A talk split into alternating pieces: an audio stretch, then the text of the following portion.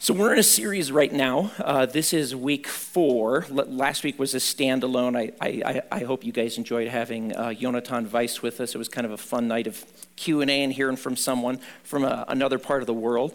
Uh, this is week four in a series looking at questions God asks. And we're, we're kind of looking at the idea of, you know, like Adam's and Jacob's and Job's. And tonight we're going to look at a question directed at, at David. But when God asks us questions that there seems they seem to be at critical moments in our life. Maybe it's a time to make a decision, something's going on, but but questions stop us. questions make us go, hmm, I need to reflect on that. I was thinking about kind of a funny question that my, my daughter, uh, Serena, asked me. She's 12, and uh, this was like a couple weeks ago. And we, it was after Wednesday night, we had come home, and uh, she was like standing in the kitchen at kind of by the table where she does her homework, and she was just like puzzled looking. And she goes, Hey, Dad, I got, I got a question for you. And I go, Yeah. She goes, It's a question about church. I'm like, Okay, this is probably, you know, you want to talk about pedo baptism, you want to discuss the, uh, you know. She goes, You know, you know the drinking fountain? So there's the regular thing you press, but, but then there's this other one, and it's kind of like a, you know, you know, like the faucet thing that hooks up like this. Have you seen that? You know what I'm talking about? It's like a little faucet that goes like this for. She goes, um, why do they make it like that? Because it's so hard to drink from. And I go, that's to fill up water bottles. And she goes, that makes so much more sense. and her hair was all wet. Apparently, she'd been like, you know, trying to drink out of But it was so, like, the whole church ride home, she was like, why would they do like why would they make the faucet like that? She was just perplexed utterly perplexed. She's thinking about it and this question just stopped her in her tracks. Why did they make a drinking fountain like that? Um, it was kind of a funny a funny moment but the, the, these questions that god asks us like i said they can be instructional moments like i want you to learn something. They can be revelatory moments. I want you to discover something that you have maybe been blind to or that, or that you haven't seen. They can be moments of, of pushing us to look deep within, you know, like introspection. Sometimes I'm not very good at that, and I'm kind of like numb to things happening inside me. And a question can make me like dig down deep and really kind of explore. Or, or sometimes questions make me think about the direction I'm going. Hmm, is this the right path? Am I making the right decisions that will lead me to where I want to go. Tonight, we're going to look at this statement made to David. Portion of the scripture is in your bulletin. You can read along. I would encourage you, if you have a Bible, open it up or turn it on, because we're going to be kind of jumping like to the chapters, two chapters before it. So we'll kind of be jumping around a little bit there. So that, that might be kind of helpful. But this question comes to us, um, it's in the the book of Samuel. The original books of Samuel was one big scroll. We've cut it up because it's hard to have this long of a thing on two scrolls since we have 1 Samuel and 2 Samuel, but it's one unified writing. This comes from 2 Samuel chapter 7. And like I said, we're going to kind of jump back to 5 and 6, but um, I want to kind of read, read this here, but l- let me just make a couple kind of intro comments. If, if you think of the story of the Bible, like where it starts, page 1, page two, page three. If you think about where it's going, almost like a hike, like in the Rocky Mountains, 2 Samuel 7 is like getting to one of the peaks. You know what I mean by that? It's like if you were to like graph kind of like the high moments, the important moments, this would be like at one of the very top moments, this chapter right here. Um, it's, it's almost like if you were reading the Bible for the very first time and you didn't know where the story was going as a brand new story for you, everything that was set up from pages one on it almost feels like it's concluding, like it's wrapping up here.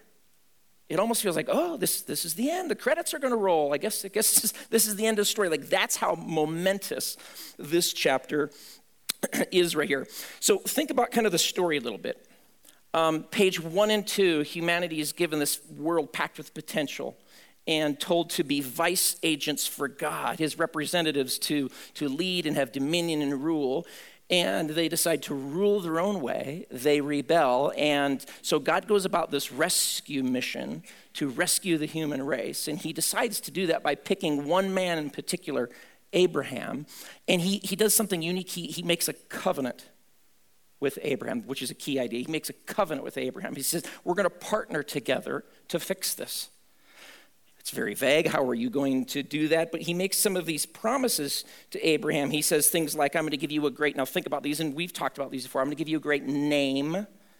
He says, I'm going to give you a great land, like a lo- location.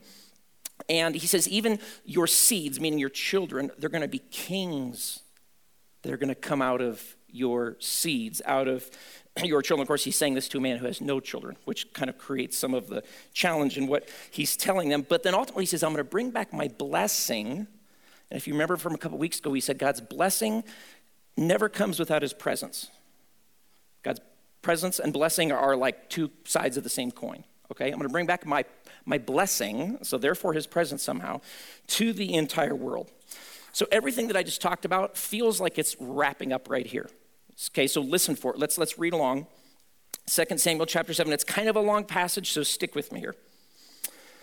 we read, After the king, this is David, was settled in his palace, and the Lord had given him rest from all of his enemies around him, he said to Nathan the prophet, Here I am living in a house of cedar, while the ark of God, which was a symbol of God's presence, of where God's presence was here on earth, remains in a tent.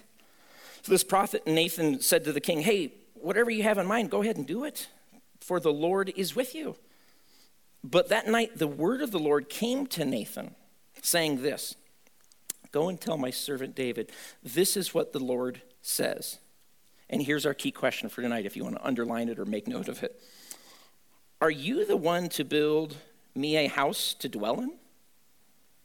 He says, I have not dwelt in a house from the day I brought up the Israelites out of Egypt. He's talking about the Exodus when he traveled with them. Um, I have been moving from place to place with a tent as my dwelling. Wherever have I moved with all the Israelites? Did I ever say to any of the rulers whom I commanded to shepherd my people of Israel, Why have you not built me a house of cedar? Now then, tell my servant David, this is what the Lord Almighty says I took you from the pasture, from tending the flock, and appointed you ruler over my people Israel.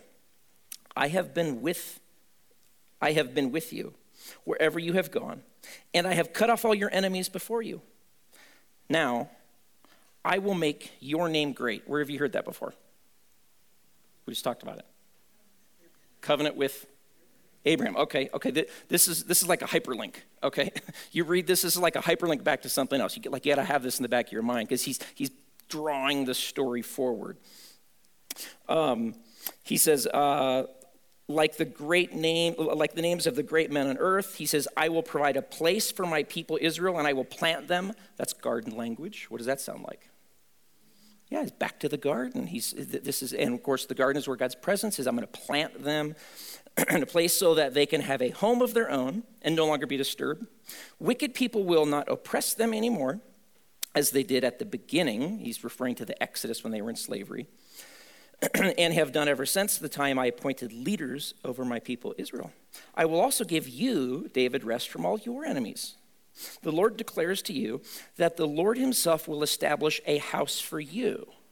Well, wait a minute. We just read that David just finished building this beautiful cedar palace. He's got his own house. and God says, I'm going to build you a house. What do you, what do you, I, got, I just got one. when your days are over and you rest with your ancestors, I will raise up your offspring or its seed. Now, what does that sound like? Again, these are hyperlinks. Yeah, these are this is the same seed, everything from the garden, but also to Abraham. He says, Remember, through your seed, I'm going to raise up uh, to, to succeed you, your own flesh and blood, and I will establish his kingdom. Oh, what does that sound like? Again, these are, these are all echoes. Like you have to be hearing the story behind it. Abraham's seed, he said, remember, you're, you're gonna, I'm going to have kings in your seed. Um, he is the one who will build a house for my name. So he's saying, you're not going to, you're not going to build a house for me. Okay, but, but one of your descendants is going to do that. He says, And I will establish the throne of his kingdom forever. I will be, and then he introduces a new concept of relationship. I will be, he's speaking of David's son, I'm going to be his father, and he will be my son. And then he says, When he does wrong, when, when he rebels, I will punish him with a rod wielded by men with floggings inflicted by human hands. He's going to say, he's saying, I'm going to allow other people to have access. I'm, I'm, gonna, I'm no longer going to protect him this way, but I'm actually going to allow other people to punish him. But my love, and he uses the same, the, the chesed, the, the covenant love that he used with Israel, used with Abraham, used with Israel, so it's kind of furthering this covenant idea. My love will never be taken away from him as I took it away from King Saul. Remember the King Saul story? Um, he says, uh, Whom I removed uh, from before you, your house and your kingdom will endure forever. Your throne will be established forever. Nathan reported to David all the words of this entire revelation. And then verse 18, we won't read the rest of the chapter because but but, but it's basically David saying King David went before the Lord and just said, "Wow, like sovereign Lord, I can't believe you're doing this. I can't believe you've chosen me, like a mere mortal. I'm, I'm broken, I'm messed up. He knows how flawed he is. And he's just like, man, I can't believe it. And then the rest of the prayer is just like, God, please really do that. please be faithful to the promise. Please hold to your word. Please do what you said you would do. But he's, he's, he's absolutely enthralled. And that's what I mean by this. This seems like one of the high points in the, in the history of Israel, again, on that graph, because it, it sort of feels like end of the story. This is like return of the king, and like he's ruling, and everything's great, and life is, life is good. But before we go on, let, let's just go back a bit and see how we, how we got here okay to this to this chapter because again to the to the jewish mind this element right here that happens in chapter 7 is one of the most important core things that like influences all of life and all of history future future on. This covenant with david and his seed. So i just want to look real quickly at how we got here. So go go back in your mind with me a little bit. After after the exodus wandering the israelites um, enter canaan right? Enter the the, the promised land. And they're told by God, you need to drive out the Canaanites because their wickedness has reached a level at which they're like irredeemable. But you need to drive them out. He says, he says and I'm going to give you the land. But then it comes with a warning. He says, if you start behaving like the Canaanites, I will drive you out. It's not that I love, it's not that like you're better. if you behave like them, exact same consequences. and so problem is, is that Israel fails to fully drive out the Israelites from all of that. So remember, the 12 tribes, this is all the Israelites, 12 tribes come into this promised land of Canaan, and it's like divided up. Like, okay, Simeon, your tribe, you get that area. Benjamites, you get this area over here. But again, they, they failed to really drive them out. and so um, finally, uh, Israel falls into this place of like, they start kind of behaving like them. God sends oppressors the book of Judges, you ever read the book of Judges? It's just this like vicious cycle of like they worship God and then God delivers them and then they forget God and the God sends oppressors. Then they you know repent and worship God and He frees them. And it's just this like absurd repetitive cycle again and again and again. And so finally Israel says, okay, we want a king. Maybe that's our problem. If we had a king like all other nations, we wouldn't have this problem. And, and so they demand a king, and, and of course, they, they get King Saul. But even when they get King Saul, you have to realize the Israelites are a fractured people group. Remember how I mentioned the tribes, the 12 tribes? They're very tribal. They're not a united kingdom. Like, my tribe is not going to help your tribe. And in fact, my tribe will exploit your tribe if it helps my tribe. So these tribes are very much like, yeah, no, this is my people group. You're not, you're not my people group. It's, it's us and them mentality. And so Israel wasn't even able to function at a high level for what God called him to do because of this deep fracturing in this body, this human makeup of people who they were called to be. There was no, there was no kingdom. It was just a fractured, divided group of people. And so in chapter 5, King Saul has died. David has become king. But even David, he's, he's king for seven. Remember, he was promised, You're going to be king of all my people. It's been, it's been a long road. He finally becomes king. Saul's dead, but he's still ruling in Hebron, which is like way down south in Judah, for seven years. He's like, I, I, I thought God said, was, you know, was he's going to pull all the people together. And then surprisingly, um, all of the elders from all of the other, like 11 tribes, come to David and they go, We want to make a covenant with you. We want to make an agreement. we will recognize you as our king. And so they work out the terms of the deal, of the situation, and they make this covenant together about what their relationship will be like. And um, they're, they're finally going to be united. And so, what David realizes strategically, he's got to do something. He can't stay down in Hebron because that's my tribe. well, the 11 other tribes aren't going to be too excited about my capital. So, David has to find a new capital. So, guess, guess what capital he goes for? Jerusalem. Yeah. You've got in your, in your uh, I think, it, did you guys get one of these handouts, inserts? Couple pictures here. Take a look at this, um, and I'll also ask for a couple images to be put up on the screen here in just in just a second. But let me let me say a couple things about about kind of the why. So they they marched on Jerusalem. The uh, Jerusalem is controlled by the Jebusites. Okay, the Jebusites is just, a, is just one of the Canaanite groups, and they have Jerusalem. It's a stronghold, it's a very well fortified city. Uh, some other places, actually, a couple of the tribes tried to attack it, tried to take it over, and they failed. So it's a very well protected area. And we read this if you want to turn back to chapter 5, um, 1 Samuel 5, verse 6. We read, The king, this is David, and his men marched to Jerusalem, attacked the Jebusites who lived there. The Jebusites said to David, You won't get in here. Even the blind and the lame can ward you off. They thought David cannot get in here. Nevertheless, David captured the fortress of Zion, which is the city of David. So he, he renames it. On that day, David had said, Anyone who conquers the Jebusites will have to use the water shaft. Now, here's the first question why Jerusalem? Why, why did David have to go up to Jerusalem to try to uh, capture that. Um, like I said, this, this sort of this area, Jerusalem, remained a, a foreign enclave for like 200 years after the Israelites were already in the land. It was a very well fortified area. And there's a couple of reasons why this location was important. Number one, if you look at it on a map, it's kind of in the center of everything. Geographically, that kind of makes sense. But it also hadn't been conquered by any of the other 12 tribes. Think of it like Washington, D.C. Which one of the states controls Washington, D.C.? Okay, you need civics class? None. Okay, it's, it's this independent place. That's, that's what this was. No one had control of it yet. So we thought, okay, if I go get a place that no tribe has, like, oh, that's ours, then right there, he, he's using strategic um, thinking to say, how can I get the allegiance of these 12 different tribes. And so that's what he does. It's this politically neutral city. Um, also, another thing is that it's one of the few places where there's a water source. In fact, can you put up image um, number six, if you can?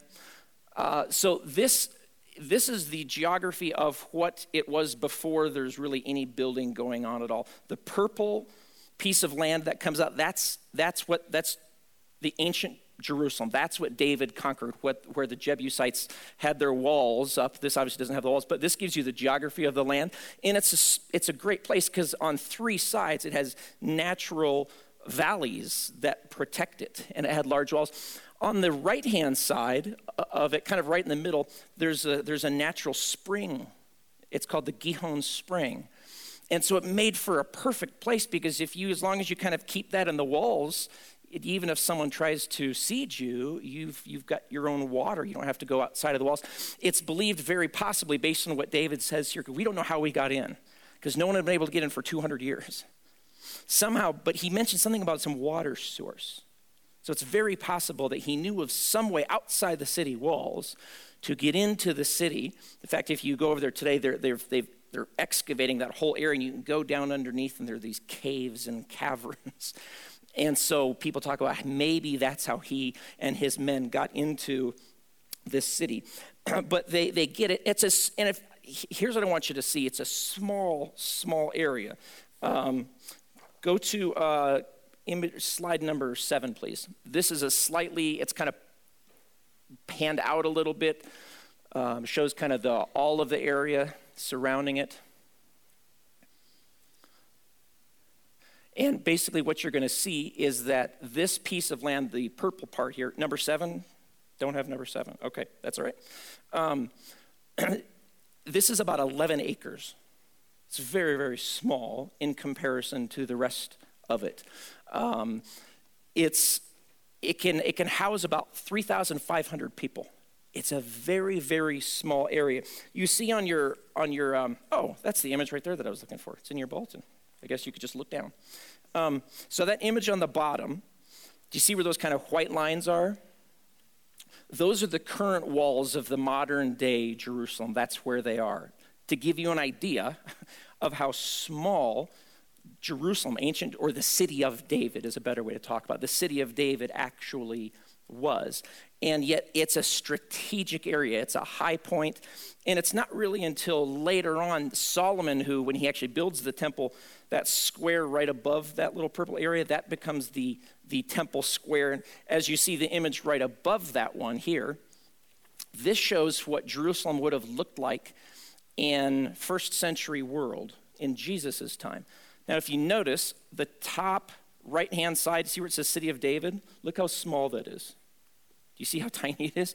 A, it looks like a banana, it's like a sliver. so that's the City of David. That's what he captures. And again, things grow from there. But just to give you an idea as to what, what kind of when we talk about ancient Jerusalem or the city of David, it gives you an idea as to what it, what it looks like here. But what David is doing is, is he's forging a new empire that has never existed. And this is about 1000 BC. Okay, it's like a thousand years before Christ. But he's forging this new empire. Let me read for you chapter 5, verses 9 through 10.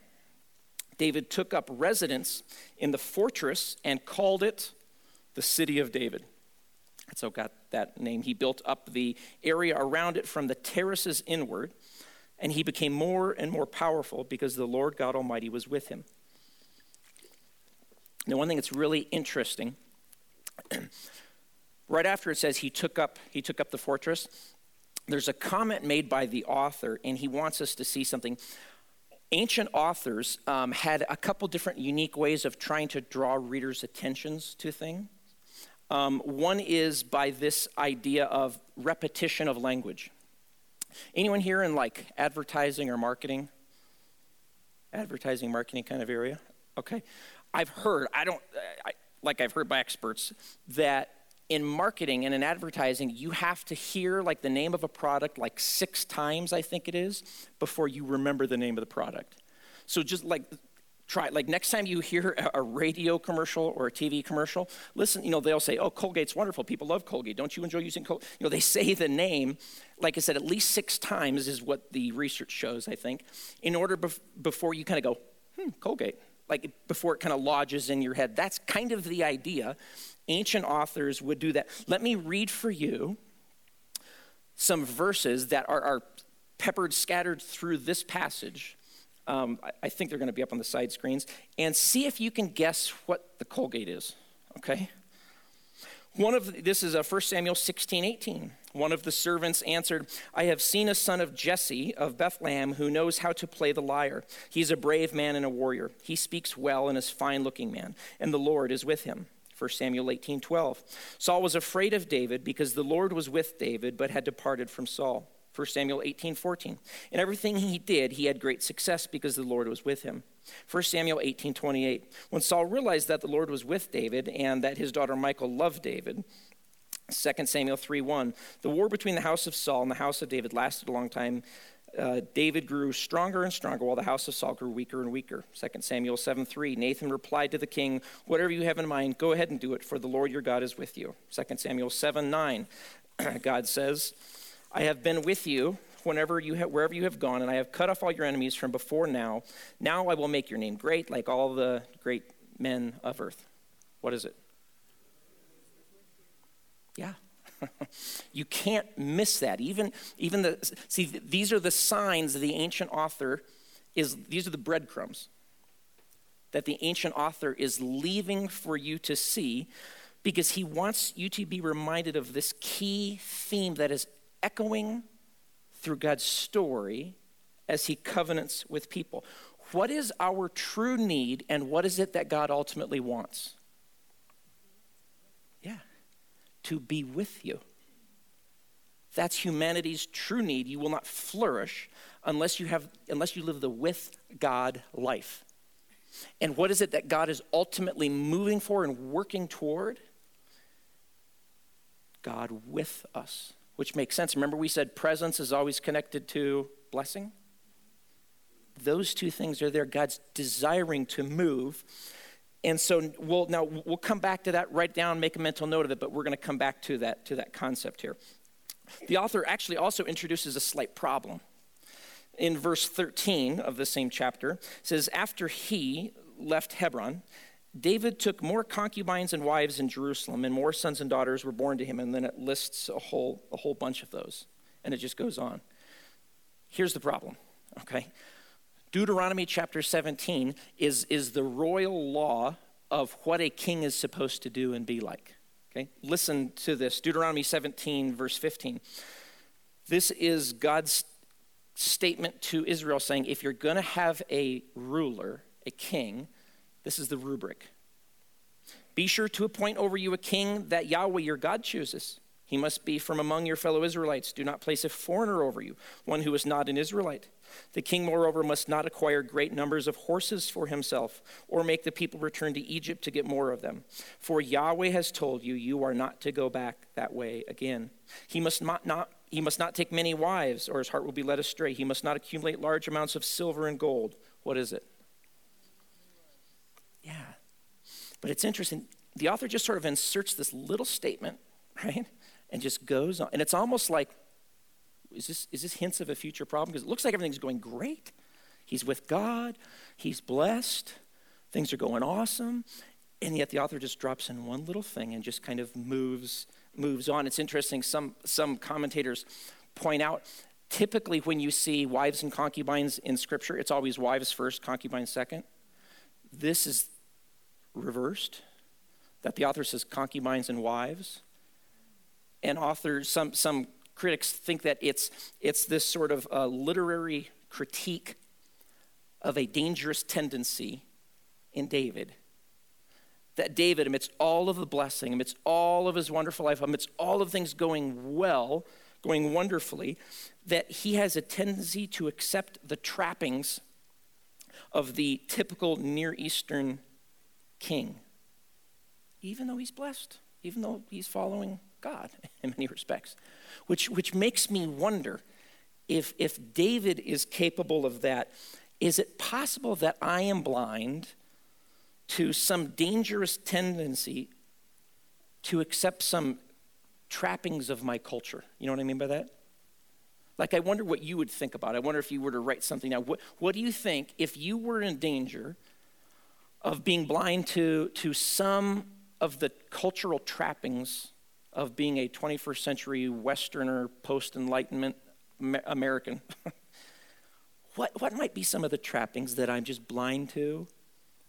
But there's still danger. There's a seed planted there in my life that could be destructive. So, verse 17, the Philistines hear that the nation has been uh, united under David. They were fine with David when he was, you're down there and you guys are split up and you guys are all broken, that's fine. But as soon as the Philistines realize that they're one people, they get kind of freaked out. And they go, We got to go after David. We got to stop this. We, we can't keep the people from being united. We know that that is dangerous.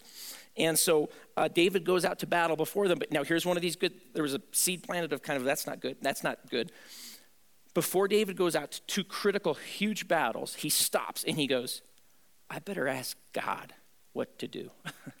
he inquires of God before running into battle. And see, the author wants you to see something that David's kingship it's characterized by the importance that he places on seeking God's will before he rushes into big decisions. Because that's really important because if you remember who was the king who came before him? King Saul. King Saul was characterized by the opposite of that. Absolute opposite of that. So he's holding him saying, look at this man. This guy's this guy's different here. So so David wins these two critical battles. Um, David decides to go to in chapter six, he says, Man, I got, I got Jerusalem. I won these two battles. I'm going to bring the ark because I got a new capital. Remember the Ark of the Covenant? I'm going to bring the ark here. And so, do you remember what happens? It's just kind of, it seems like a weird story. But it, long story, he basically says, yeah, let's, let's bring the ark. And we're just told, it says they took the ark and they put it on an ox cart. And right there, the reader should be like, ox cart? You ever seen like Raiders of the Lost Ark? You know how to carry the ark. Did they carry it on? No. They're like poles that go through it, and the priests have to carry it. When the Philistines stole the ark, they, put a, they used an ox cart. So he's just I, I, don't need to do it exactly the way God told me to do it. And so he puts it on this ox cart, and it starts to fall, and this guy reaches out to like support it, and he's, he's killed, right? Because he comes in contact with like the hot spot of God. And so what, and, and it says David got like really angry, like ticked off. He was frustrated by this, by God responding this way. And he, he's angry. So it's like right back to back. He makes a wise decision. He seeks God. He makes a foolish decision. That's kind of how our lives are, aren't they? Like our lives can be a mixture of, man, I can make a really good decision, or like really wise, really, and then I'm just an idiot, you know, and I make a foolish decision. But what I love is it's God's still with him amidst it all, amidst the good and the really foolish decisions. And then David says something really interesting. He says, uh, he, he's worried. He realizes we didn't take the holiness of God seriously. And so in chapter 6, verse 9, he says, he asks this great question. He says, How can the ark of the Lord ever come to me? He's feeling the tension. The presence of God is my good. I need it. But uh, it's dangerous because I'm flawed and I'm broken. I need it, and yet if I get it, I might be a dead man because I'm so messed up. So he's, he's bringing up some, that, that question there brings up tension to the whole story. God says, You need my presence, be careful, it could kill you. Whoa, what? You know what I mean? Like, how? that seems problematic. How are we going to do this sort of thing here? And so um, he comes to, and, and, let me just say a word about the whole concept of the ark coming to Jerusalem. He, he finally does bring it there. Um, Jerusalem, the whole concept of Jerusalem in the Jewish mind changes. It's now thought of as like the mountain of God. It, it, because remember, the ark is like God's seat. And so the, the whole concept of Jerusalem becomes now like that's the hot spot of God. If you want to go meet with God, if you want the with God life, it's got to be centered around this location right here. So the Ark of the Covenant is now in Jerusalem. And so Jerusalem becomes this sort of meeting place between heaven and earth. It's like if, if the veil between heaven and earth is thin anywhere, it's thin here in Jerusalem, is, is the concept. Um, Psalm 78 describes it poetically. It says, But he, God, chose the tribe of Judah, Mount Zion, which he loved. He built his sanctuary like the highest, like the earth that he established forever. Jerusalem becomes almost like the fulcrum, the center of the universe. It's in, let me, let me read for you. There's some kind of fantastical language. It sounds really weird to our ears, but I think you'll understand why. This, this is how some of the Jews began to understand this location, the city. They said, Zion is the place from which the world was created, as the point from which the primary ray of light emanated, and as on the only mountain to stand above the deluge of water. Is also the highest point in the highest land. It is the center of the center, and, and which all the rest of reality takes its bearing. It's like true north it's saying. Now you read that and you're like, okay, it's kind of fantastical language. You know, why do they do that? They do that because what they're saying is, what other language can I use to speak about the very presence of God? Like I'm struggling. I'm struggling to have language to say how fantastic it is that the presence of God is there. So, chapter 7, here's, here's where we get back to it. David has conquered the city, uh, made it his residence. God has given him rest from his enemies. And what does David decide to do? He's thinking about his beautiful palace. He decides that I want to build a place for the ark. And so David tells Nathan the prophet he wants to build a house, a symbol of God's presence. Um, in fact, in Psalm 132, it's, it's represented in this poetic way that it says, Uh, I will not enter my house or go to bed. I will not allow sleep to my eyes or slumber to my eyelids till I find a place for the Lord, a dwelling for the mighty one of Jacob. And of course, first Nathan says, Yeah, do it. God's, God's with you. And then, of course, God speaks to him that night as we read, and God reverses the plan. He says, No, you won't build me a house. Instead, I will build you a house. And of course, this is another one of those critical moments.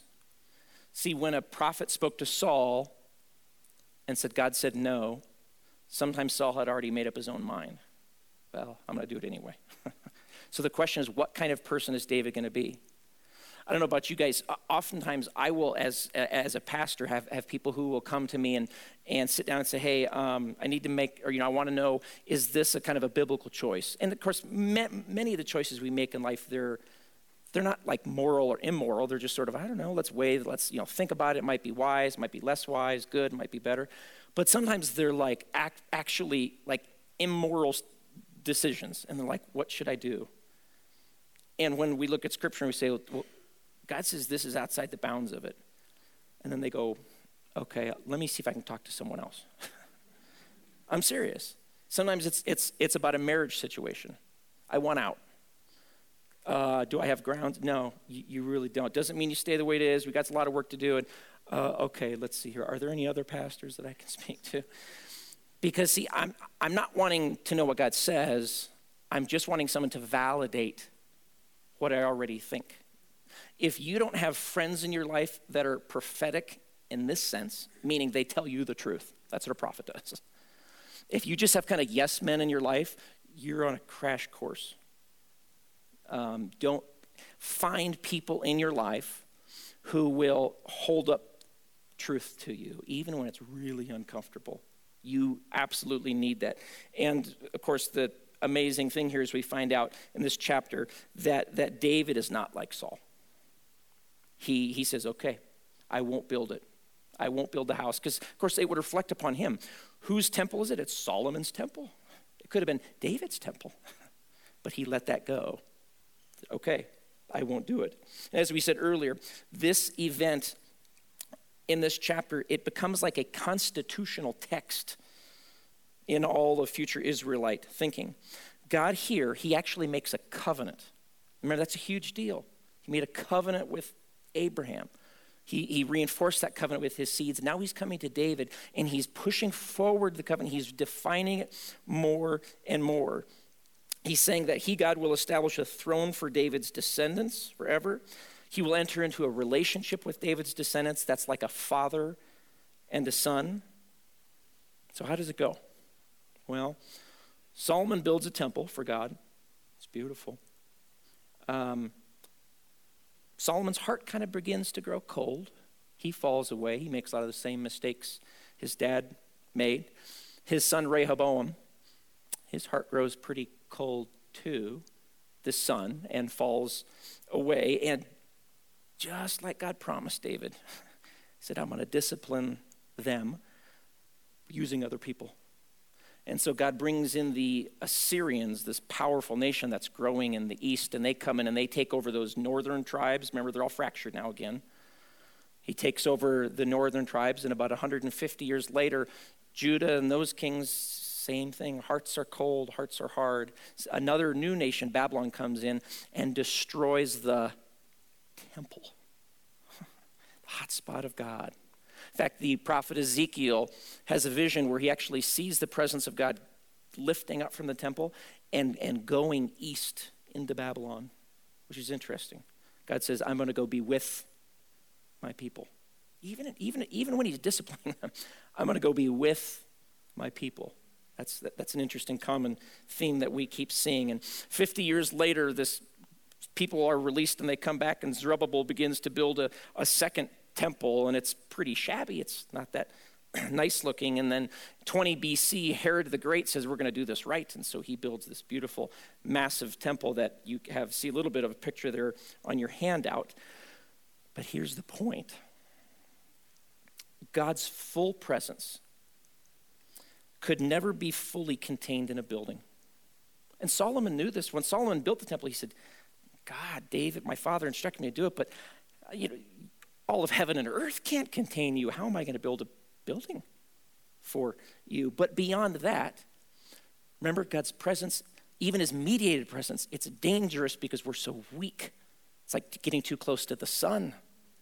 It's dangerous.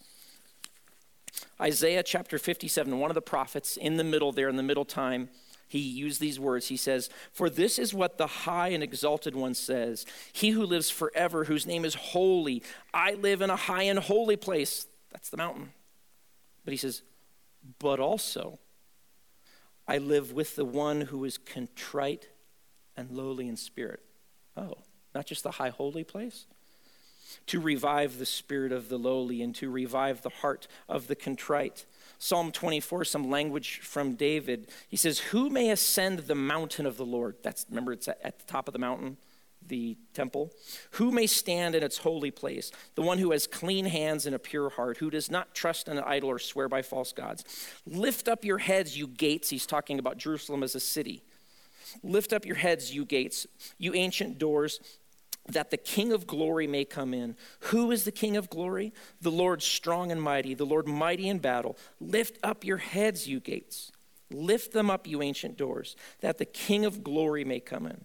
Who is he, this King of glory? The Lord Almighty. He is the King of glory. And Zechariah 9 picks up on it. Rejoice greatly, daughter of Zion. Shout, daughter Jerusalem. See, your King comes to you, righteous and victorious lowly and riding on a donkey, on a colt, the foal of a donkey. See, here's the amazing thing Jesus came, and it said that he tabernacled amongst us, John chapter 1. He tabernacled. That's the old temple. he templed among us. Jesus claimed to be greater than the temple, Matthew chapter 12. One time in, in John chapter 3, Jesus is traveling through Samaria. That's the capital of those northern tribes in the ancient world. Traveling through Samaria, and he, he encounters a woman, and he says, Would you get me something to drink? And she says, Why are you talking to me? You're a Jew. And he says, If you knew who's asking, you'd ask me for drink, and I'd give you water you never thirst again. She goes, That sounds fantastic. Give it to me. And he says, Why don't you go get your husband? And she's, Uh, actually, I'm not married. And then he calls out some things in her life. I know you're not married. You've been with like five guys. And he gives her like the rap sheet of her life. And she goes, Oh, like this guy, how does this guy know about my life? And then she says this in verse 19 Sir, the woman said, I can see that you're a prophet.